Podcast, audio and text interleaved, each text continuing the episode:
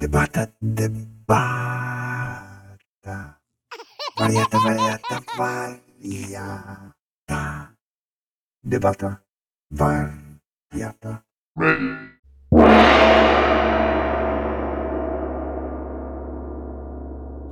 Cześć, tu Kujdem. No dzisiaj jest trzeci dzień protestu, waga o 10 rano na czczo, 71,4 kg. Samopoczucie w normie. Chciałem przy okazji podzielić się z Wami pewną refleksją, która zrodziła się po niedawnej rozmowie z osobą dobrze mi znajomą, wiedzącą o proteście i oburzoną moją decyzją. Usłyszany komentarz, gdybym traktował decyzję emocjonalnie, jak to zwykle się dzieje, to tylko utrwaliłby moją determinację. Osoba ta, opierając się na swoich wyobrażeniach, w większości mocno chybionych, z góry założyła, że jestem na tyle niedojrzały, że zapomniałem o bliskich. Nie zapomniałem. Ta osoba zapomniała, że nie jestem tak płytki i tępy, jak sobie założyła. Moja decyzja i jej powody są jak najbardziej serio. Owszem, obecna osobista sytuacja miała na nią kluczowy wpływ, ale nie jest jej główną przyczyną. Myślę, że ten ogrom bólu, nigdy wcześniej nie odczuwany, tylko mocniej naświetlił istotę rzeczy. Strata i sposób, w jaki powstała, nawet mnie zaskoczyła ogromem i brakiem sensu, a zarazem skalą absurdu. Wtedy zrozumiałem, dotarło do mnie, kto inspirował, jak, dlaczego ona uległa. Przeraziło mnie to bezduszne wyrachowanie reżyserów. Miesiącami, mając świadomość tego, co się dzieje, co ona robi, patrzyli na mnie, spotykaliśmy się, potem my wracaliśmy do domu i się kochaliśmy. Na przykład, Jezu, jak bardzo trzeba być podłym, dwulicowym, egoistycznym, płytkim człowiekiem, żeby inspirować tak obrzydliwe rzeczy. Reżyserować i układać, a potem przyglądać się z boku, jak ofiara się wije, wyje i cierpi, a nawet jeszcze opluć, obsobaczyć właśnie tą ofiarę, którą w końcu byłem ja, i wylać na nią najgorsze wyssane z palca pomyje. To właśnie te sprawy, poruszone w postulatach, niszczą rodziny, burzą światy, zabijają i miłość, i samych ludzi. Jednak kiedy osoba, której komentarz zainspirował mnie do refleksji, zapytała, dlaczego tak robię, a ja wyjaśniłem postulaty, to oburzona zaprzeczyła. Nie, ja wiem dlaczego. To twój krzyk, żeby ona wróciła. No bo co niby ma się stać? Chcesz tym zmienić świat? Czy sądzisz, że to cokolwiek zmieni ty? Jeden człowiek nigdy nie zmieni wszystkich. Tylko dla ciebie to wygodne. Zero problemów, spokój, cisza. Tak jest najlepiej. Zostawić wszystko i sobie leżeć. A inni muszą robić. I co w tym szokuje?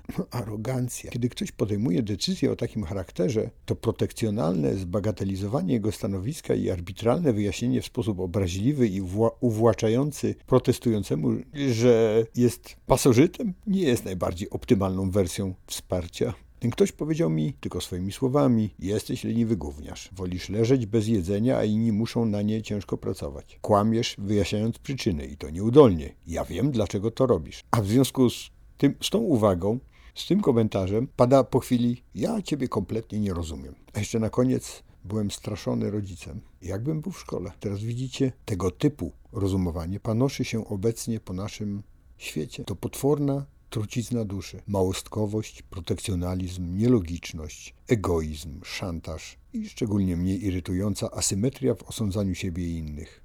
Kiedy strata miłości eksplodowała bólem, którego ja sam się nie spodziewałem, słyszałem życzliwe: o, spoko, tego kwiatu i pół światu, zapomnij, wstań i idź dalej, takie życie, nie przesadzaj, wiesz ilu ludzi to przeżyło, zobaczysz, zaraz znajdziesz kogoś, po nocy zawsze jest dzień i tym podobne.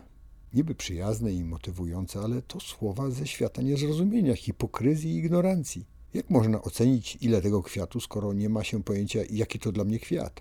Róża była jak inne róże, a dla małego księcia była radością i była jedyna. No, żeby być uczciwym, trzeba też dodać, że trochę troską też, ale nie ma korzyści bez kosztów. Zapomnij? To nie było przeziębienie, człowieku. To, że ty niżej może cenisz tego typu uczucia, nie znaczy, że inni także.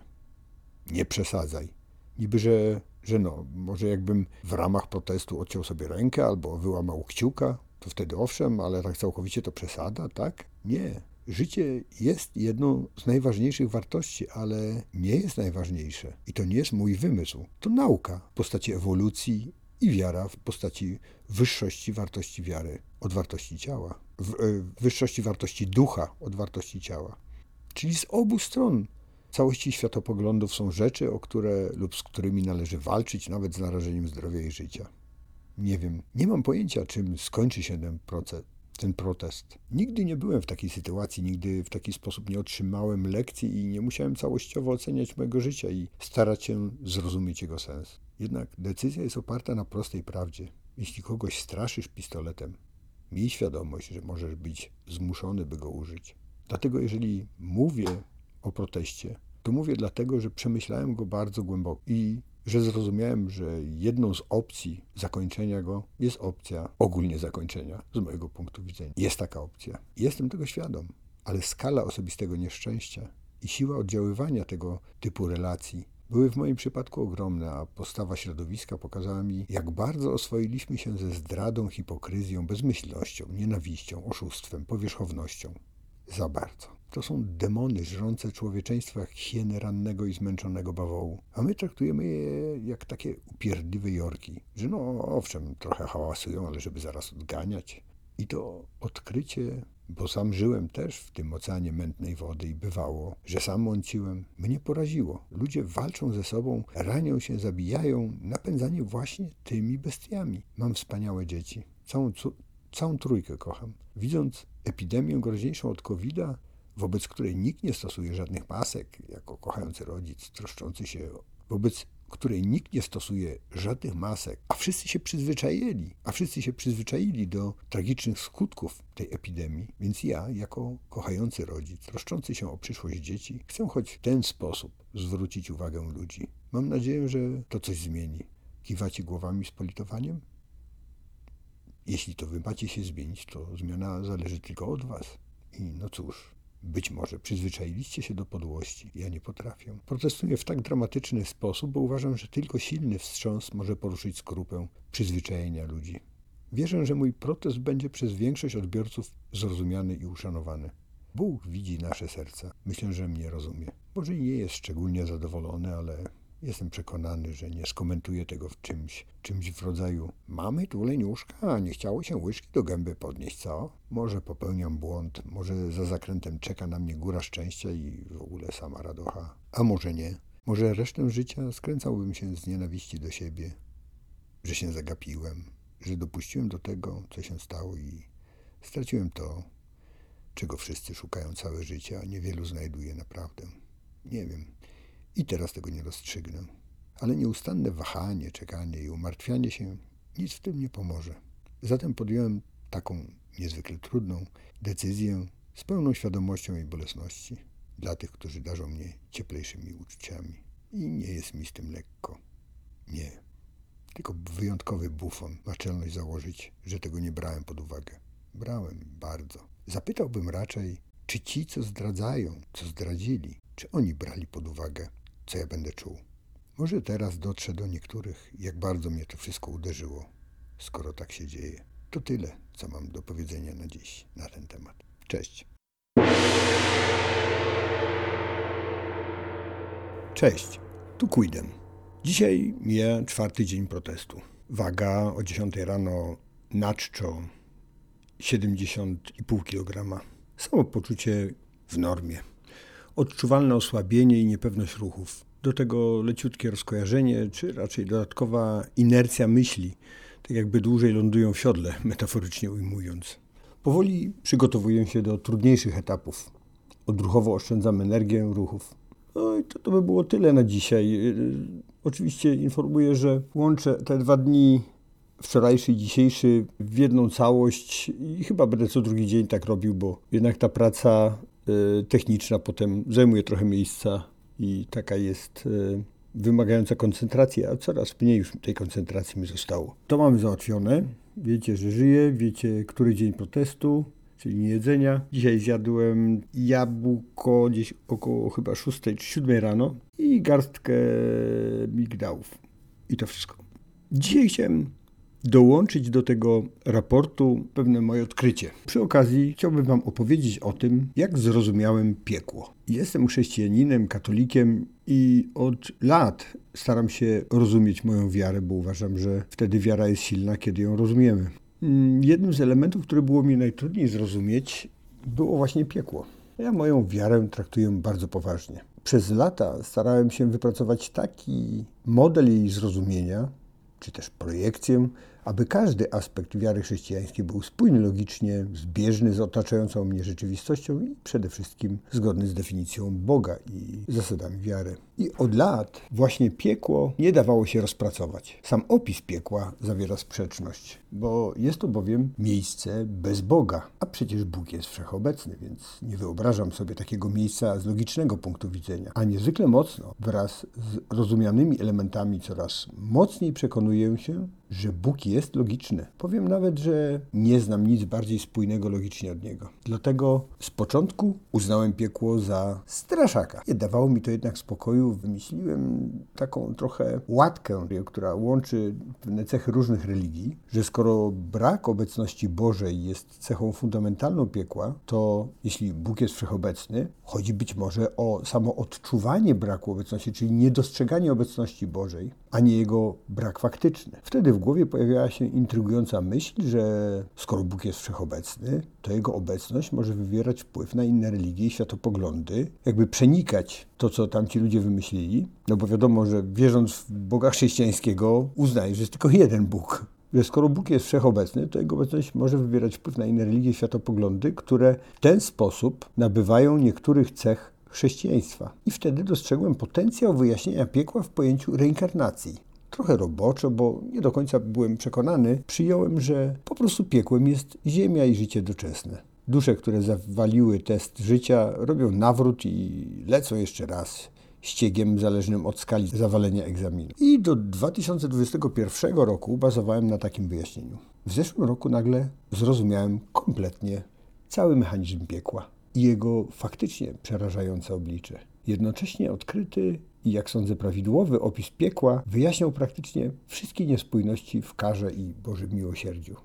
Dzisiaj postaram się opisać Wam siedzące wciąż w mojej głowie odkrycie. Aby zrozumieć spójność logiczną modelu, najpierw określę warunki i cechy występujące w tym temacie. Piekło jako miejsce bez Boga geograficznie, czy ogólnie przestrzennie, jest sprzecznością z powodu wcześniej wskazanej wszechobecności. Zadaniem piekła jest egzekucja Bożego wyroku na winnych. No niby tu wszystko okej, ale przecież wciąż się nam tłumaczy, że Bóg kocha nas bezbrzeżną miłością, jest nieskończenie miłosierny i mądry i dobry. Jak osoba z takimi cechami może kogokolwiek posłać na wieczne cierpienie? Tego nie mogłem sobie nawet wyobrazić.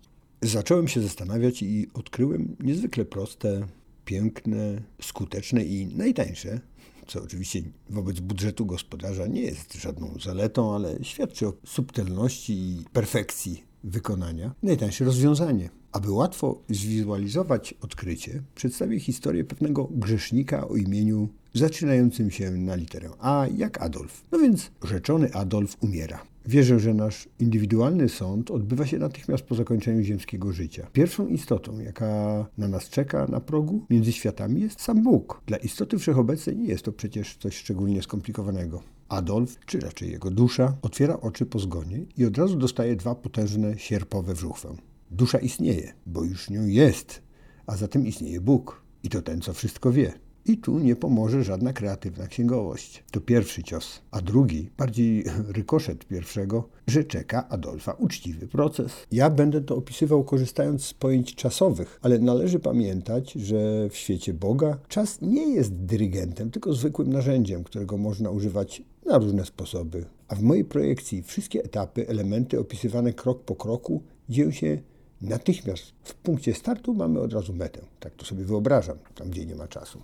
Jako wartości nadrzędnej. Czyli Adolf już wie. Teraz zjawia się gospodarz. Bóg chrześcijański to Bóg miłości i dobra. A że wszystkich kocha, to i Adolfa też. Załóżmy, że dzieje się coś, co w ludzkim świecie byłoby pokazane tak, po kolei. Adolf stoi na progu, niepewny, ale już Bóg zbliża się z miłością do niego, ciepło wita, obejmuje ramionami w powitalnym uścisku. Jednocześnie Bóg przygląda się Adolfa wnętrzu z troską, czy wszystko jest w porządku, bo przeszedł trudną drogę, świat doczesny. Czasem tak rodzice robią z synami wracającymi z wojska czy wojny. Najpierw niedźwiedź, a potem obracają na wszystkie strony, krytycznie oceniają stan tkanki tłuszczowej, bolą ich dostrzeżone blizny, ogólnie martwią się i troszczą powodowani miłością. I tak też robi Bóg. przyglądając się przenikliwie, właściwie prześwietlając Adolfa, przyglądając się jego wnętrzu. I w toku tego prześwietlenia, które możemy nazwać wirtualnym sądem Bożym, Bóg widzi w umyśle duszy Adolfa wiele pozamykanych drzwi, takich miejsc zamkniętych, zaślepionych. Za nimi proces kształtowania Adolfa pozamykał szczelnie pojęcia mogące mu przeszkadzać w realizacji ambitnych planów. Weźmy jako przykład tak zwaną kwestię Romów. Aby w ogóle planować tak straszne rzeczy z ludźmi, jak z Romami, Żydami, Polakami, to trzeba w sobie pozamykać pewne prawdy. W tym przypadku wystarczy, aby Adolf zamknął w skrzyni pojęcie człowiek. Skoro Rom nie jest człowiekiem, a Adolf jest nawet czymś więcej, to traktowanie przedmiotowe Roma nie jest już tak oburzające, bo dla Adolfa psychicznie stał się po prostu przedmiotem lub istotą dużo niższego poziomu. I im większy zbrodniarz, tym więcej musiał sobie takich zamkniętych miejsc zrobić. Na każdą ofiarę, na każdy temat zbrodniczy. Każde zamknięcie w świecie Boga jest defektem. Bóg zatem, znalazłszy w Adolfie rzeczy wymagające natychmiastowej interwencji, jak to Bóg z miłości je natychmiast naprawił. I teraz uważajcie, dokładnie w tym momencie Adolf trafia do piekła. Dzieje się to dlatego, że po naprawieniu Adolf w pełni rozumie, jakim był pyszałkowatym, potwornym dupkiem. Jako że jest duszą, to jego percepcja uwolniona od biologicznych uwarunkowań i zahamowań jest bosko doskonała. Oznacza to pamięć doskonałą na temat wszystkiego, czego stał się Adolf przyczyną, a także zdolność kochania, rozumienia innych i równie bosko doskonała empatia. I co się wtedy dzieje? Co się wtedy dzieje? Moi drodzy, zrozumiawszy tak piekło, nawet im współczuję. Serio. Bo dzieje się to, że Adolf nie tylko rozumie, jakiego ogromu krzywd stał się źródłem, on każde cierpienie, każdej ofiary empatycznie odbiera w skali 1:1. I to do tego podwojonej. Podwojenie za chwilę wyjaśnię. Teraz zrozumcie skalę cierpienia, jaką ten empatyczny efekt jojo obdarza Adolfa. To już nie jest ten wąsikowaty psychol. To jest czysta, naprawiona przez boską miłość dusza.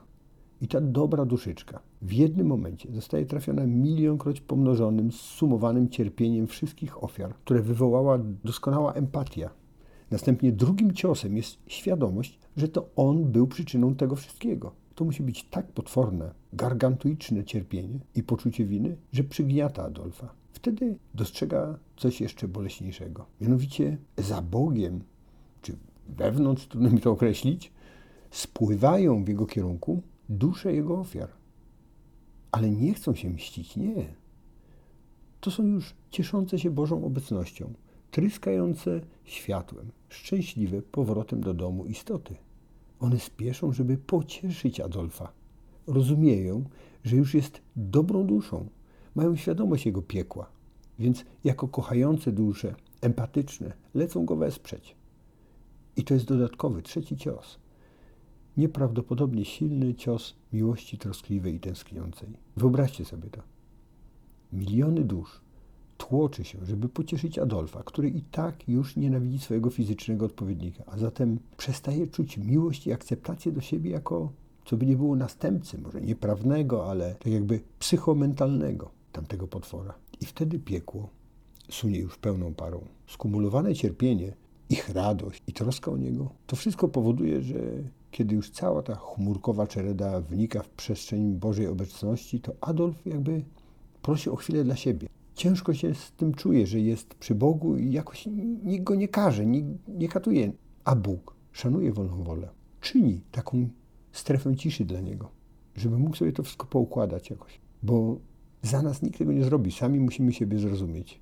I Bóg niestety zna też ciąg dalszy, więc z metaforycznymi łzami smutku w oczach, a czułym uśmiechem na twarzy oczywiście daje Adolfowi przestrzeń na ogarnięcie szoku.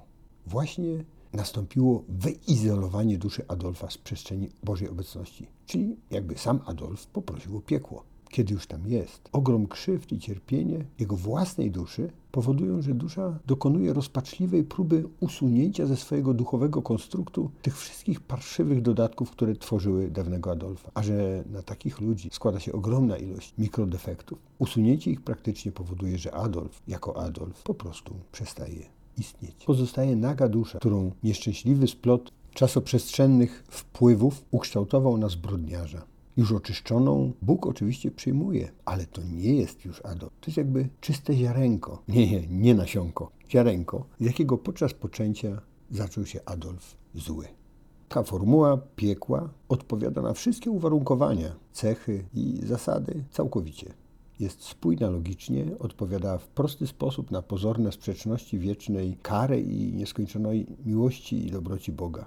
Rozumienie piekła, jakie sobie zbudowałem i jakie Wam tu zaprezentowałem, moim zdaniem bardzo skutecznie rozprawia się z rozsiewanymi w naszych czasach, niby żartobliwymi stanowiskami, ale niosącymi szkodliwe skutki i rozumienie, że niebo jest nudne, a piekło ciekawe. Ponadto rodzaj kary i poziom cierpienia są doskonale skorelowane z wielkością winy. W ten sposób, bez infantylnej potrzeby całościowego zaprzeczania sensu wiary z powodu kilku detalicznych, niezrozumiałych elementów, spójnie, logicznie, racjonalnie i wielopunktowo udało mi się zrozumieć piekło. I to tyle, co mam do powiedzenia na ten temat. Bądźcie szczęśliwi. I to już koniec debaty Wariata. Please just get out of my face. Missile launch initiated.